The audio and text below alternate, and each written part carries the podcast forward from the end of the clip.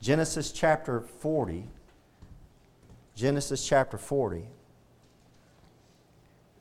And I want to preach this morning on good news versus bad news. Good news versus bad news. Everybody loves good news. Nobody likes bad news. And so many people get the good news and they think they're a part of it, and they're not a part of it. They're not a part of that good news. It's actually going to be bad news.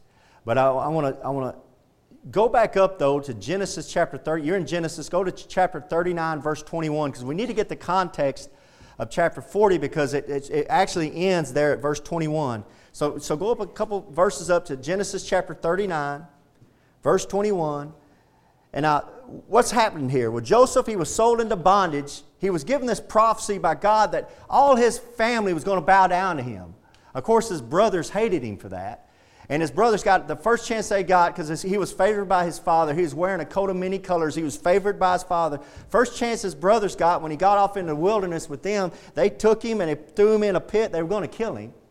And Reuben talked him into saving him. He said, Don't kill him, let's not kill him. But Reuben was just kind of playing games. He should have saved him right there. Well, Reuben went off. When Reuben came back, they had took Joseph, sold him into bondage, and he was carried down into Egypt as a bondservant, as a bondslave. So poor old Joseph, here he is as a teenager, and he's lost his family, he's lost his brothers, he's lost his mom and dad, and he's all alone. He's there in, in, in Potiphar's house. And guess what God does? God blesses him. God blesses him. So God blesses him. Everything he touches, his hand, God prospers it. Potiphar's house explodes. Potiphar's house becomes very prosperous. And Potiphar's smart enough to figure this out. And he says, Man, everything this guy touches turns to gold. I'm going to let him rule everything. And he was in control of everything except he couldn't touch Potiphar's wife. Well, Potiphar's wife, being full of the devil, wanted Joseph. And she kept going after Joseph, trying to get Joseph to get in bed with her. And Joseph wouldn't have no part of it. He was living a good, godly life. He was a good, godly man.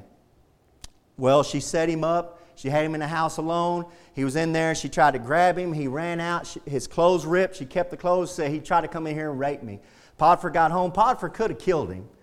But if you study the Bible and you look at it, it, implies that Potiphar kind of figured that she was lying, and, but he had to do something, you know, to save face. So poor old Joseph, he's thrown into prison. Now, Joseph came out of, out of all that misery of in the pit and he got down in the prison, I mean, into the Potiphar's house. And Potiphar, and living in Potiphar's house, he was a good servant. And he was rising up and he was in control. And you know, it had to come to Joseph's mind that he said, You know what? I, am doing okay here. You know, I, I can eat anything I want to. I can tell these people what to do. And this isn't such a bad life. And my brothers aren't out to kill me now. You know, and you know that Joseph was kind of getting comfortable in that life. But God had something bigger for Joseph. But he had to keep sending Joseph down.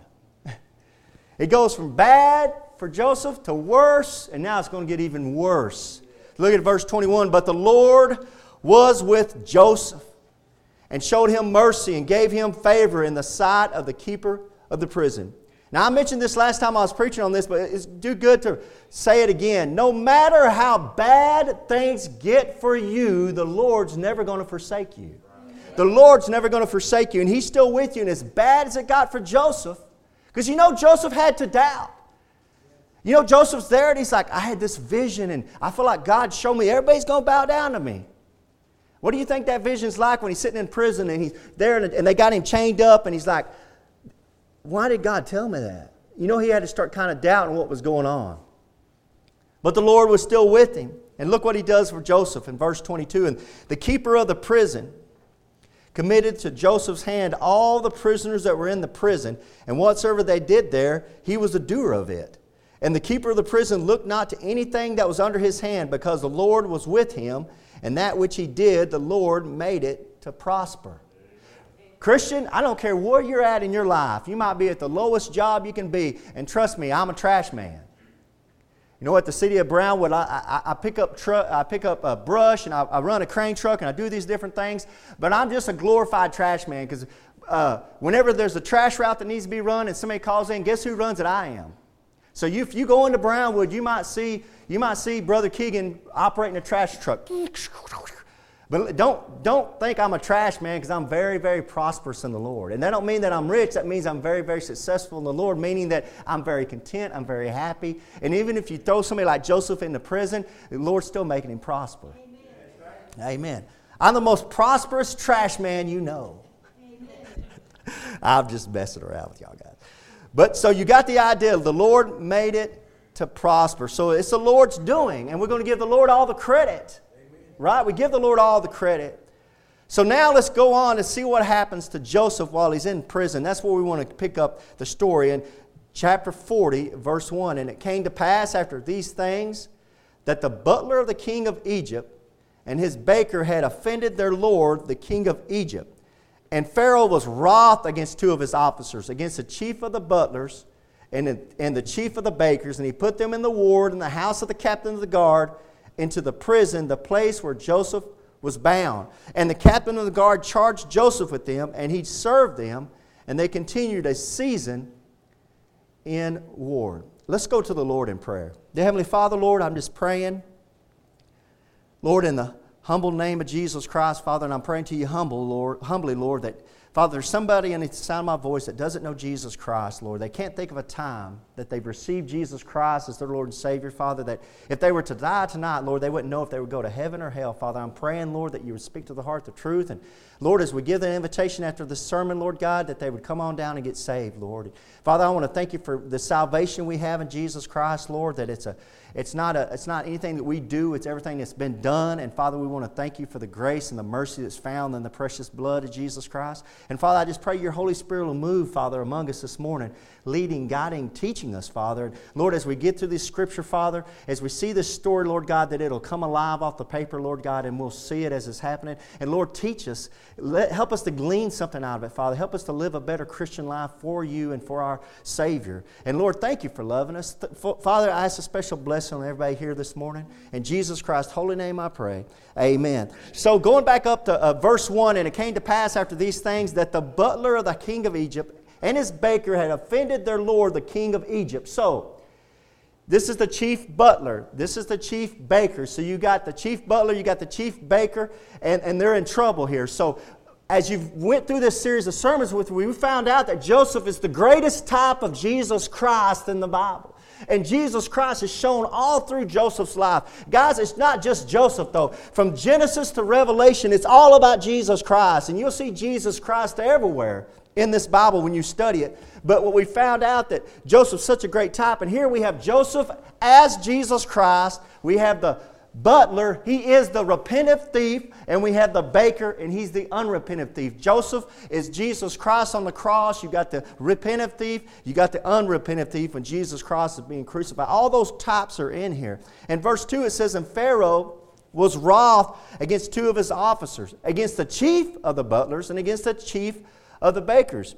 It doesn't matter how important you are. These guys, that's the chief of the butlers. He's the top dog of the dog. He's the chief baker. He's the top baker. It doesn't matter how important you are, God's wrath can be on you. Amen. And that's one thing the world doesn't get. The world thinks that they're walking through this world and they're like, I'm trying to live a pretty good life. I'm living a better life than my neighbor. And they think that when they finally die, they think may, if there is some invisible God, that they'll stand before this God one day and they'll stand there and He's going to open up a book and He's going to judge them and he'll, he'll take all their good deeds and put it on one side of the scale, take all their bad deeds and put it on this side of the scale. And if it weighs out to where the good deeds are more than the bad deeds, then He'll let them into the pearly gates. And that's how they see it. They don't ever talk about hell. But that's how they see God. That's not what the Bible says. What the Bible teaches us that when you're born into this world and you get to the age of accountability, the wrath of God starts abiding on you. Jesus Christ warned them. People love John 3:16, and I do too. For God so loved the world that He gave His only begotten Son, that whosoever believeth in Him should not perish but have everlasting life. But two verses later, just two verses later, Jesus Christ says, He that believeth on Him is not condemned. That's Jesus Christ. Believe on him. You won't be condemned. But this is what he said, and this should scare you if you're not saved. This is what he said. But he that believeth not is condemned already. It's not that you're going to be condemned later. You're going to stand before God and he's going to judge you. You're already been judged. John 3 36, he says, He that believeth on the Son hath everlasting life. And he that believeth not the Son shall not see life. Now get this Get it if you're going to get anything this morning. But the wrath of God abideth on him. Amen. If you're not a saved Christian, if you're not a born again believer in Jesus Christ, you're walking around with the wrath of God on you. That should scare you. That's bad news. That's bad news. And that's what happened with these guys. They both got bad news.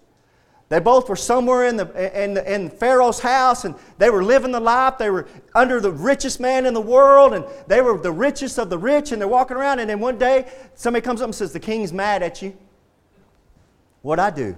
I don't know. King's mad at you. Come on. And the baker's in the kitchen and he's baking and somebody comes into the kitchen and says, Hey, boy, yeah, come here. You don't talk to me that way. You know who I'm the chief baker. No, the king's mad at you. Pharaoh's mad at you. Come on, come with me. And they had the prisoners there, and they took them and threw them into prison. And they're laying there in prison with Joseph. And old Joseph, he was bound too. Verse 3 And he put them in ward in the house of the captain of the guard into the prison, the place where Joseph was bound. So some people have kind of got this idea that Joseph was in the prison and he was just running around doing whatever he wanted to do, which he did have a lot of freedom there. But the Bible tells us in Psalm 105 that he was bound in fetters and he was bound in a chain. So at nighttime, he would go and he'd get bound back up, and of course, he'd be in prison. And when it, was, when it was daytime, he was like a trustee. They would let him out. He would go out and he would do some things, but he was still bound. He's still in prison. It wasn't nothing good. Amen. It wasn't nothing good. I mean, he, he's making something good out of a bad situation. And when you get in that bad situation, I don't care what it is, you need to just turn it over to the Lord. You need to get under Jesus Christ and say, Lord, help me make something good out of this bad situation. And that's what Joseph was doing there. He's making something good out of a bad situation. I went into the prisons there in the Hughes unit with Brother. Uh, Brother Henry and some great men of God. I mean, I'm just a simple guy, and I get in there, and all these prisoners are in there, and uh, we get in there, and man, they're just, uh, it's just, it's amazing to see the trustees and some of the things they do. And uh, we got in there, they were feeding us, and they were taking care of us, and man, they were like, hey, you want some more food, man? You want some more of this? You want some more of that? And I think, man, this guy, I mean, I just want to take this guy home with me. He's like a good friend. I mean, he just, he's so wonderful. But, but the truth is that he's still bound. He's still in prison. He has a smile on his face, but he's making the best of a bad situation. Let's go on to verse 5. And they dreamed a dream. This is the butler and this is the baker. And they dreamed a dream, both of them. Each man his dream in one night, each man according to the interpretation of his dream, the butler and the baker of the king of Egypt, which were bound in the prison. And Joseph came in unto them in the morning and looked upon them, and behold, they were sad. And he asked Pharaoh's officers that were with him in the ward of his Lord's house, saying, Wherefore look ye so sadly today?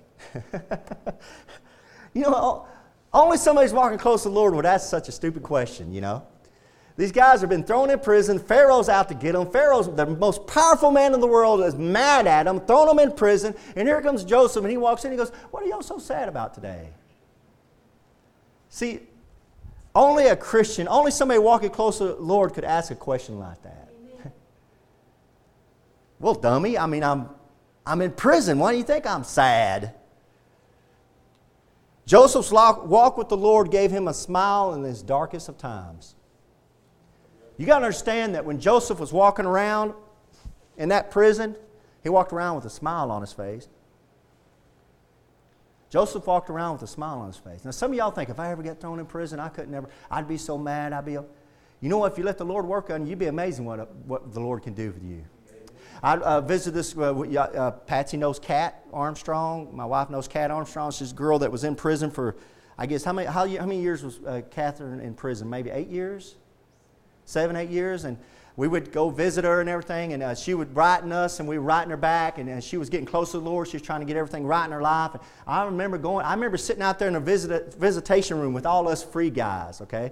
And we're in the visitation room, and look over here, and this guy's over here looking like he just got through killing his mom. And look over there, and this, yeah, you know, and I'm like, man, this will be a fight break out in here, you know. I, I, they won't let me carry a gun in here. This is the craziest, meanest. And then we went through the, we went into the room, and they had them all lined up on the other side of the glass. They have phones, you know, and the prisoners on the other side, and they have phones, and we go sit down. And here comes Kat, and she comes in and she sits down, And her face. I mean, brothers and sisters, her face was glowing. I mean, literally, it felt like her face was glowing. And I, I was like, I picked the phone and said, How are you doing, sister? She said, I'm so happy.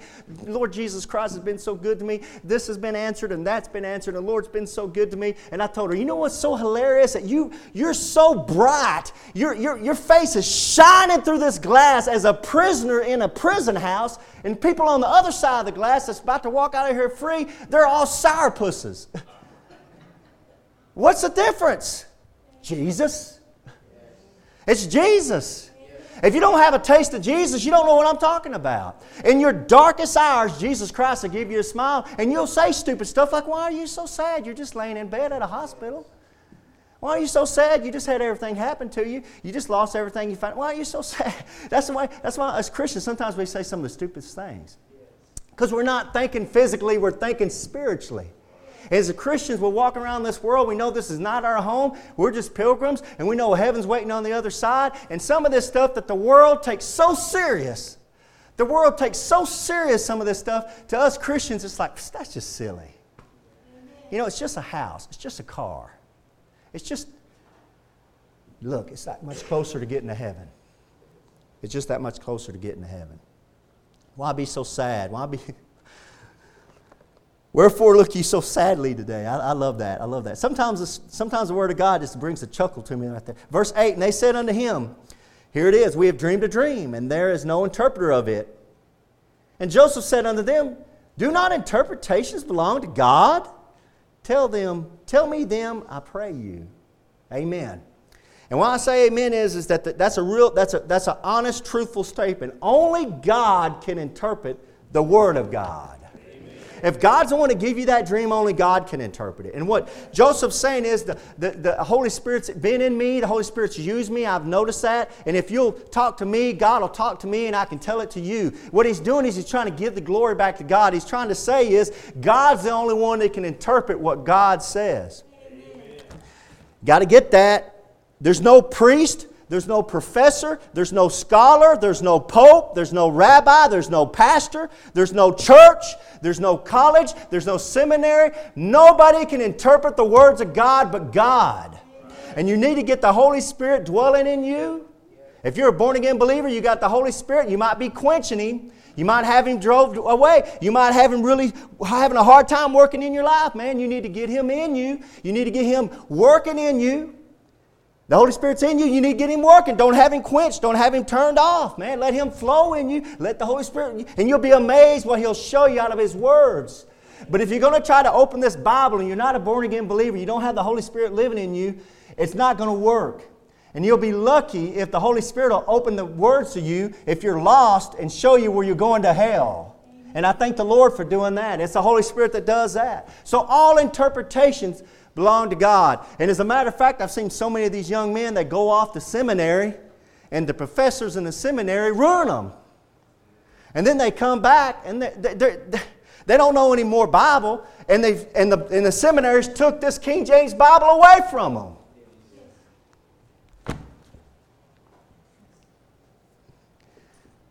They forgot that interpretation belongs to God.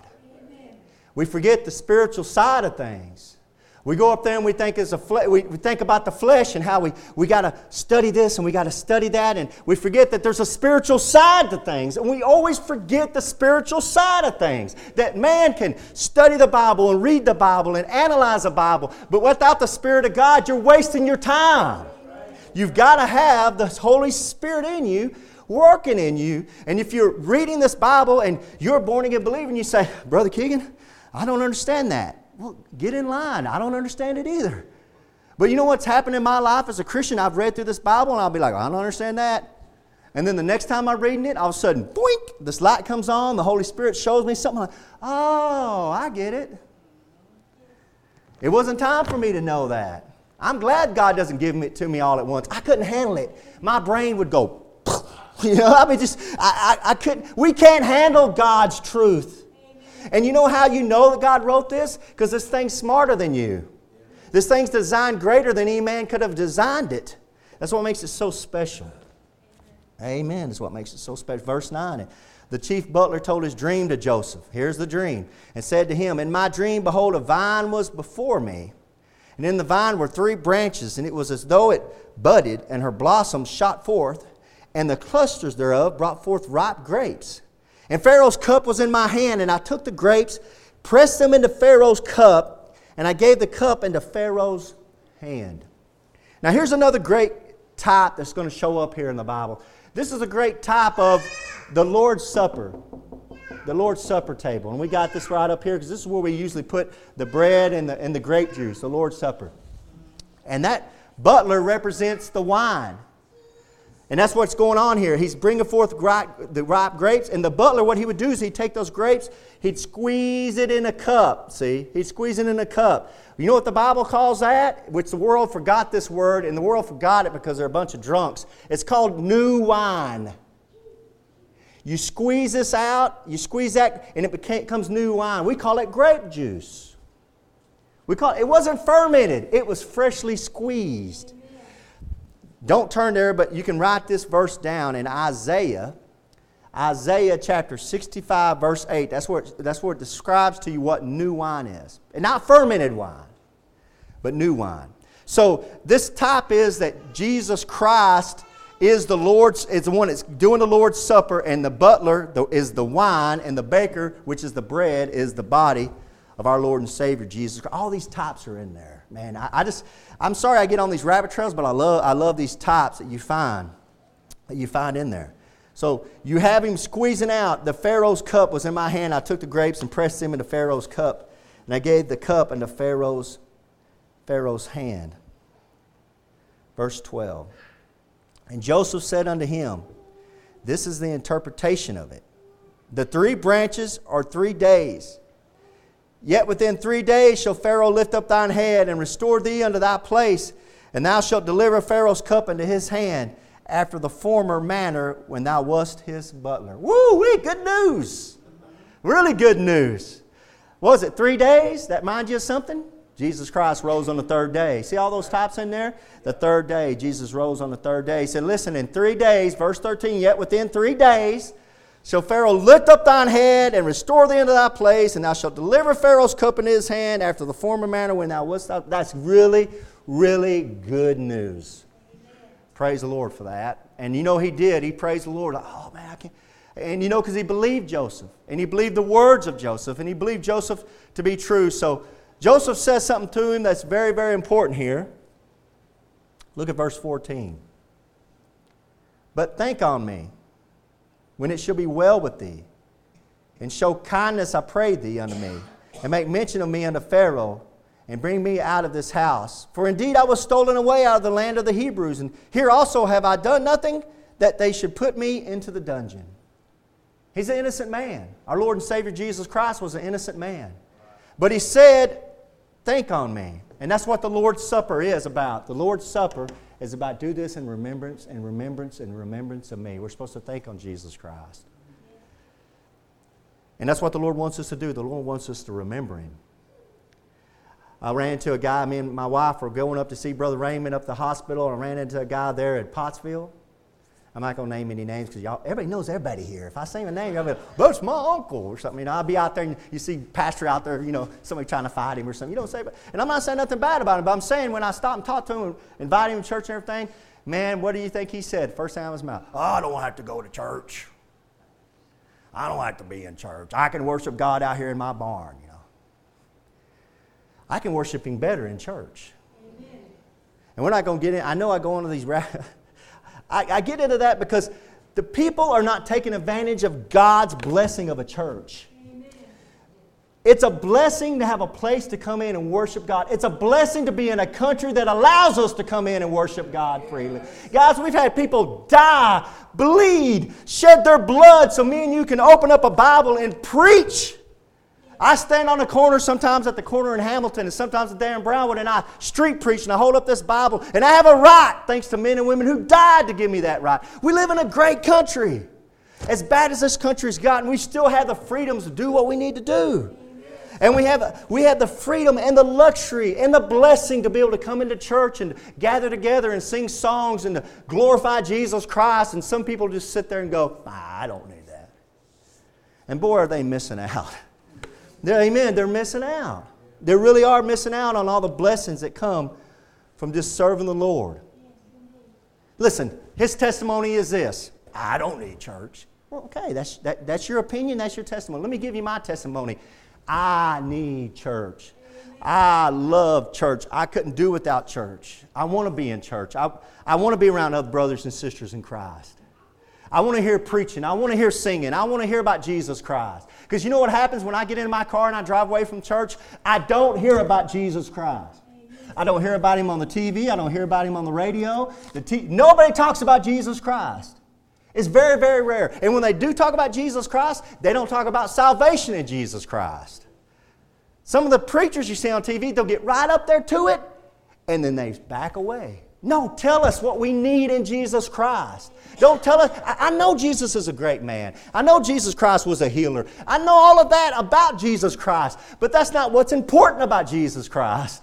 What's important about Jesus Christ is that He's a Savior of the world. He died for your sins. He bled on the cross that you might have eternal life and that you need it. Because hell's waiting on you. The wrath of God abideth on you. We need more preaching like that. We need more, but you don't get it outside of the churches. The world will let you talk about Jesus, and then they'll throw in Muhammad in there and Buddha, and they try to put them all together. But they don't want to tell you that Jesus Christ is very, very special and the Son of God. They don't like that at all. And that's why I don't like them. That's why I don't like them.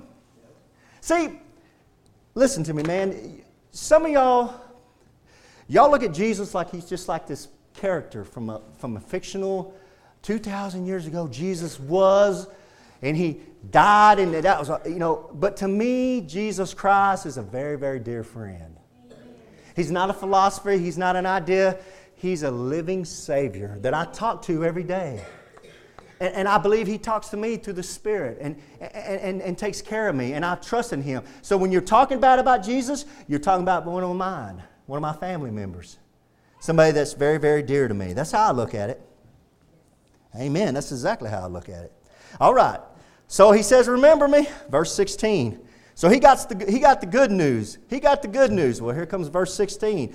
When the chief baker saw that the interpretation was good, he said unto Joseph, I also was in my dream, and behold, I had three white baskets on my head. Now let's stop there. Notice it says when he saw that the interpretation was good. What do you think he would have done if, if, if Joseph would have said, Well, Butler, I got, a bad, I got bad news for you. In three days, uh, Joe, uh, Pharaoh's going to hang you and you're going to die. You think the baker would have said, Oh, goody, goody, goody, tell me, tell me. What? Is it, am I going to die too? No. He would have sat over in the corner and said, That guy right there is a liar. He don't know what he's talking about. But as soon as he saw Joseph give good news to the butler, and you know the butler's face lit up, and the butler's like, Oh, I believe you. I really believe you're getting an interpretation from God. You know that baker's over here, and he said, Well, well t- tell me about my dream. You gave him the good news. Tell, tell me. And that's how the world acts. The world's all about getting the good and not getting the bad. And what I mean by that is the world loves all the good news, but they don't like the truth. And we were warned about that. Paul said in the latter times, he said in, in 2 Timothy chapter 4, verses 3 and 4, I'm going to read it to you. For the time will come, and it's come, when they will not endure sound doctrine, but after their own lust shall heap to themselves teachers, having itching ears. And they shall turn away their ears from the truth, and shall be turned unto fables. That's the world we're living in right now. They don't want to hear anything bad. They want to hear all about the good. But you can't appreciate the good unless you know about the bad. Brother, uh, Dr. Ruckman used to say this. I never got it until years later. He used to say, You got to have a convict before you can have a convert. And what he meant by that is you got to have somebody who's convicted of their sin. You got to have somebody who knows they're in prison to sin. You got somebody who knows they're going to hell. When you have that person, then you can have somebody who's saved, somebody who can receive Jesus Christ. Because until you know where you're going, you don't know where you need to go. You're living in a world, you think everything's all right. No, not the wrath of God is on you. God is after you. You're condemned. You're going to hell. And when you hear about that, and when you first hear that from a preacher, from the Word of God, from a Sunday school teacher, maybe a brother, a sister, a mom or dad, a grand, when you first hear about that and you hear about hell, that's good for you. That's bad news, but it's good for you. Because you need to hear that. Jesus Christ said, You shall know the truth, and the truth shall make you free. Once you know the truth, and it's not a good truth, amen. Nobody wants to hear that. But once you hear that truth, it's what you need to hear, and it changes you.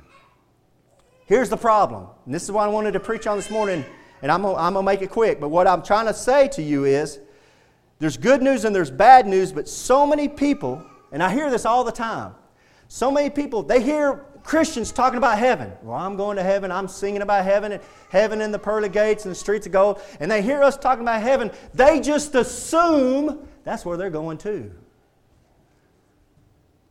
They just assume, well, yeah, it's good news. It's good news. It's good news. Well, tell me about it. Yeah, I'm going to come over here. One of the scariest, frighteningest verse in the whole Bible is where Jesus Christ said they came to him and they said, Lord, have we not cast out devils in your name? Lord, have we not prophesied in your name? And Jesus Christ turns to them and says, Depart from me, I never knew you. Here's a guy that's preaching Jesus, that's casting out devils in Jesus' name, and Jesus says, I never knew you. So many people are walking through this world assuming, well, my mom and dad went to heaven. My, my grandma and granddad, they talked about heaven. They talked about being a Christian. And you know, I guess I'm a Christian, and you're not a Christian. You're hearing the good news and you're associating yourself with that good news, but I've got bad news for you. I got bad news for you, and he's about to get it. Don't ever assume you're going to heaven. You need to know you have eternal life. And You say, I can think of a time where I bowed my head and I asked Jesus Christ to save me. I knew I was a sinner. I knew Jesus Christ was the Savior of the world. I believed He's resurrected. He's a risen Savior that when I'm talking to Him, He can hear me because He's not just some philosophy, some idea. He's alive. He's hearing me. So when I get down on my knees, I'm confessing with the mouth because the mouth shows where the heart's at. Lord Jesus Christ, please save me. You don't have to know everything. Just call out to Him as His Savior and ask Him to save you. If you can think of a time He did that, you're saved. But don't just assume it. I hear so many people talk about, oh, my loved one's in heaven, and my this one's in heaven. You know how many times I've heard people talk about their loved one being in hell? Very, very, very, very little. Think about it. You always hear about, oh yeah, my aunt, she's in heaven, and I'm going to see them in heaven, all my loved ones are in heaven. How are you so sure about that? You know all these wicked people, how are you so sure they're in heaven? So I know this makes you uncomfortable, doesn't it? But it's the truth. And we need to think about that. What does this do to you? This means you need to get out and you need to witness to your aunt, you need to witness to your uncle, you need to witness to your loved ones. Make sure they're saved. Make sure they got the good news. Make sure that they're going to heaven. Don't just assume it. The truth is, not everybody's going to heaven. That's right. There's two great truths, and I try to get it through this church all the time, and I've been trying to preach it for years and years and years. The first great truth is we're not all the children of God. We're not. Now, you're created by God. You're, you're, God. you're a creation by God, but you're not the child of God. And what I mean by that, you're not part of the family of God. Without Jesus Christ, you're not part of that family. You're still a child of the world, a child of disobedience. Jesus went on to say, You're a child of the devil.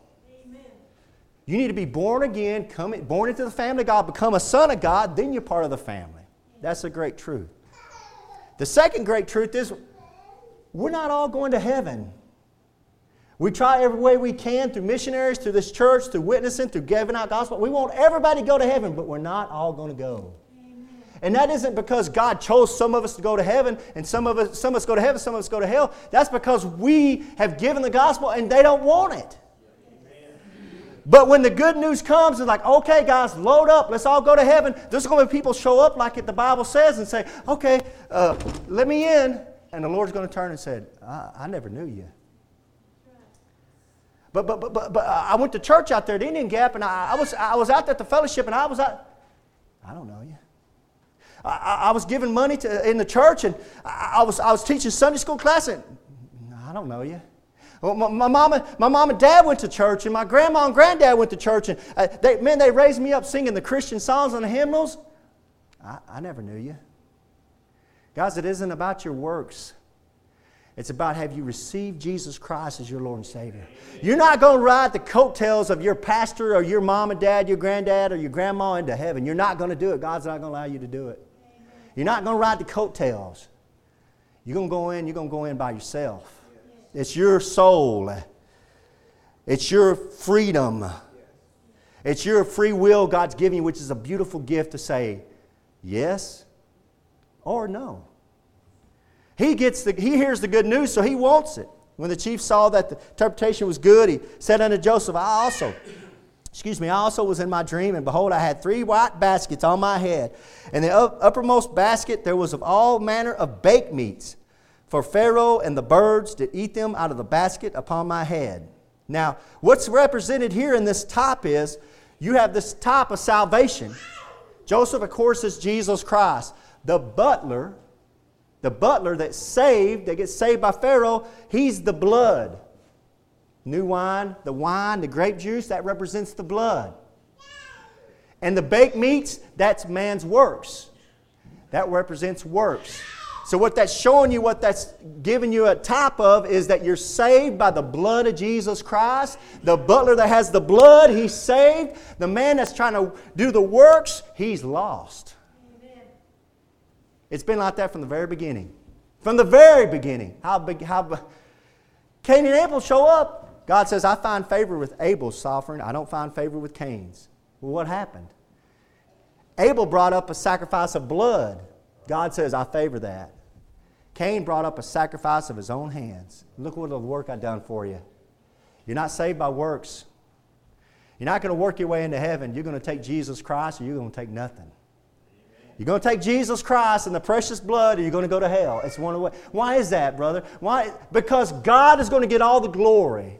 In the end, Jesus Christ is going to get all the glory. You're not going to stand in heaven and say, Well, you know what I did for God? You know what I did? And you're not going to be boasting.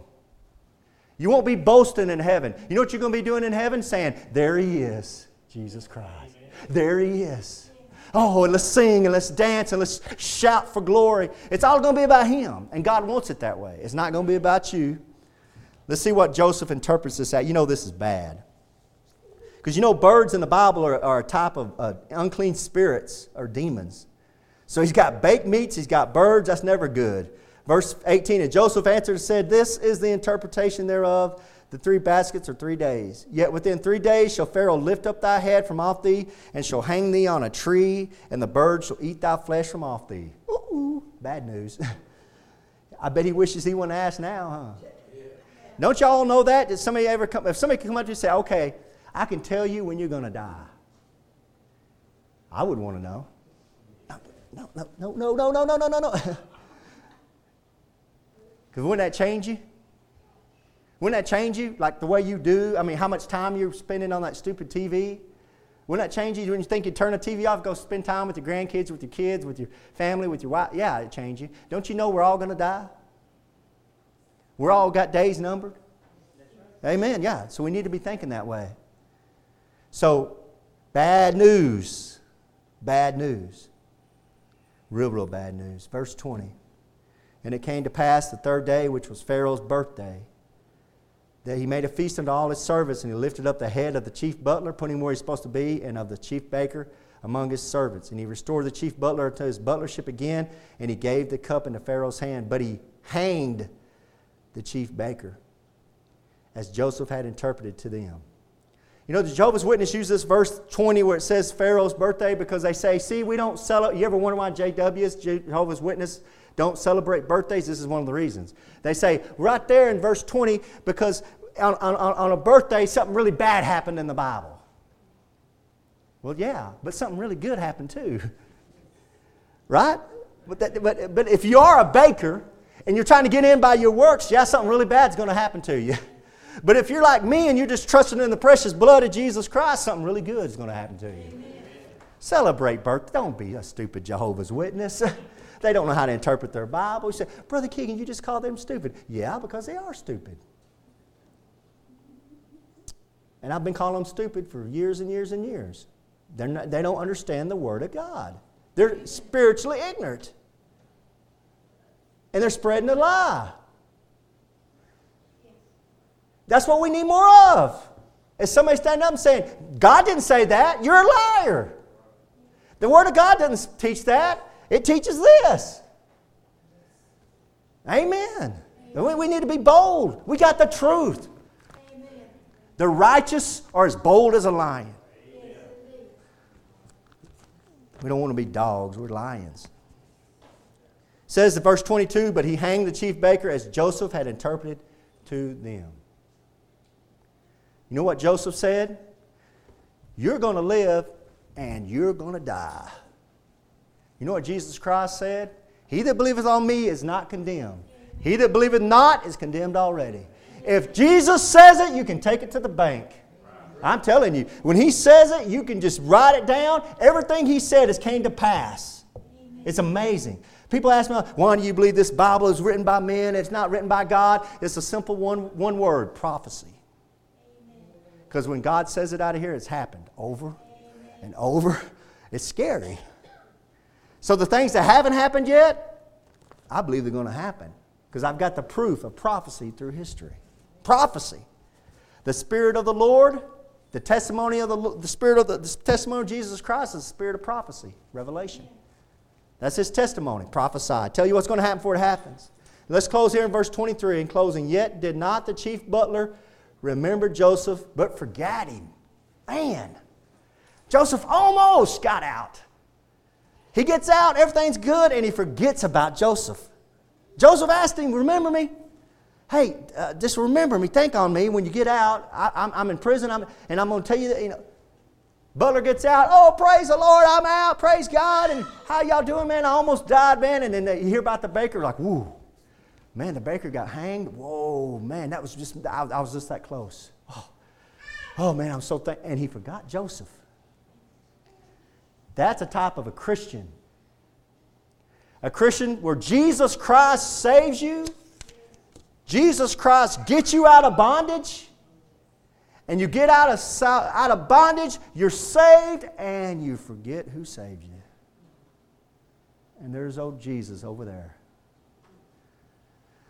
Brothers and sisters, as Christians, we should never be forgetful of our Lord and Savior Jesus Christ. You know, the types in there on the Lord's Supper table, and that's to do this and remember me. We should never forget that He shed His blood, that He gave his body for us. We should never forget the, the, it's a free gift and we got it by grace, but it cost Jesus Christ everything. So we should never forget Jesus Christ. And so many Christians have just flat forgot him. It's sad. I'm glad he doesn't forget us. Amen. Dear Heavenly Father, I just uh, pray in the name of Jesus Christ, Father, that you would just forgive us of our sins. Forgive us for forgetting you, Lord. And Lord, I just pray that you build a hedge of protection around every heart in this church, Lord God, that the devil can't come in and get that seed. And Father, as we give this invitation, Father, I'm just uh, inviting these people, Lord, anybody who doesn't know Jesus Christ, so come on up here and get saved. And Father, we want to thank you that it's that simple. It's just simply putting our faith in Jesus Christ, Lord. Father, we want to thank you for the way you've taken care of us over the years, Lord. I want to thank you personally that the loved ones that I do know are saved are up in heaven, Father. And I thank you for a place like that for, called heaven, Lord. And Father, give us, a, give us the courage to witness to some of our loved ones that we are not for sure if they're going to heaven or hell, Lord. Give us the courage. Through your Holy Spirit, Lord God, speak through us. Don't let it be our words, Lord, let it be your words as we speak to them. And Father, I'm praying all this in the name of Jesus Christ. Amen. And let's have a, let's have a hymn of invitation. If, if you don't know Jesus Christ as your Lord and Savior, this is your opportunity. When I was 17 years old, I heard a preacher get up just about like I am th- this morning, and he gave an invitation like I'm giving, and I walked down the aisle, and I just t- put my hand in the preacher's hand. I said, I want to be saved. You know what happened to me? I got saved, and I've never been the same. It's just that simple to get saved. That's why we give this invitation. You, if, if you need to come down to the prayer altar and pray to the Lord about something between you and the Lord, come on down. It's always open. But whatever you do, let's get right with the Lord before we leave those doors because I really believe with all my heart that the time is short. I believe the Lord could come back at any time. And when the Lord comes back, I want to be working for Him. I want to be a faithful servant and I'll be living in the world. Hello, friends. This is Pastor Keegan Hall of Indian Gap Baptist Church of Indian Gap, Texas. If you'd like to contact us, you can do it at IndianGapBaptist.com. On the internet, it's IndianGapBaptist.com. But I have a question for you. If you died tonight, do you know if you would go to heaven? You know, if you're not sure, let me show you a few verses out of the Bible so you can know if you have eternal life. The Bible says in 1 John chapter 5 verse 13, "These things have I written unto you that believe on the name of the Son of God, that you may know that you have eternal life, and that you may believe on the name of the Son of God. So that verse tells us there that you can know you have eternal life. And I want to show you how you can know that. Jesus Christ talked in John chapter 3, verse 16, and most people have heard this verse. For God so loved the world that he gave his only begotten Son, that whosoever believeth in him should not perish, but have everlasting life. That's an amazing verse, of course, talking about how God gave Jesus Christ as a gift to the world. But verse 17 and 18, he went on to say something interesting. For God sent not his Son into the world to condemn the world, but that the world through him might be saved. So the whole reason Jesus Christ came into this world was to save you and to save me and you. But in verse 18, he says something that's amazing. He says that he that believeth on him is not condemned. He's stressing a faith. It's putting your faith into Jesus Christ. But he says there in verse 18, But he that believeth not is condemned already, because he hath not believed in the name of the only begotten Son of God. So he says you're condemned already if you haven't believed in Jesus Christ it's not like you're going to go to heaven and you're going to stand before God and you're going to have God put your good deeds on the scale and your bad deeds on, on the other side of the scale and He's going to weigh it. And if you've been a good enough person down on this earth, that He'll let you into heaven. It doesn't work that way. Jesus Christ is real explicit here to say that you're condemned already. You need a Savior right now. The same chapter down in verse 36, it says, He that believeth on the Son hath everlasting life. It goes back to a believe, putting your faith in Jesus Christ as your Lord and Savior. But the verse continues, And he that believeth not the Son shall not see life, but the wrath of God abideth on him. See, it's going on right now. You need a Savior right now. You need to be saved from a devil's hell. Paul sums it up real good here in Romans chapter 10, verse 9 that if thou shalt confess with thy mouth the Lord Jesus, and shalt believe in thine heart that God hath raised him from the dead, thou shalt be saved. It's putting your faith in Jesus Christ from the heart. For with the heart man believeth unto righteousness, and with the mouth confession is made unto salvation. It's very important to confess Jesus Christ because the mouth shows where the heart's at. And in verse 13, he sums it up For whosoever shall call upon the name of the Lord shall be saved. So, friends, as simple as just bowing your head and saying a prayer, something like this Lord, I know I'm a sinner. I know you died on the cross for my sins. I believe you can came up from the grave and are alive right now listening to me. I invite you into my heart to save me. Please save me, Lord Jesus. Amen. If you prayed something similar to that, we'd love to hear from you. You can contact us at IndianGapBaptist.com. And God bless you, and until next time. Casting all your care upon him.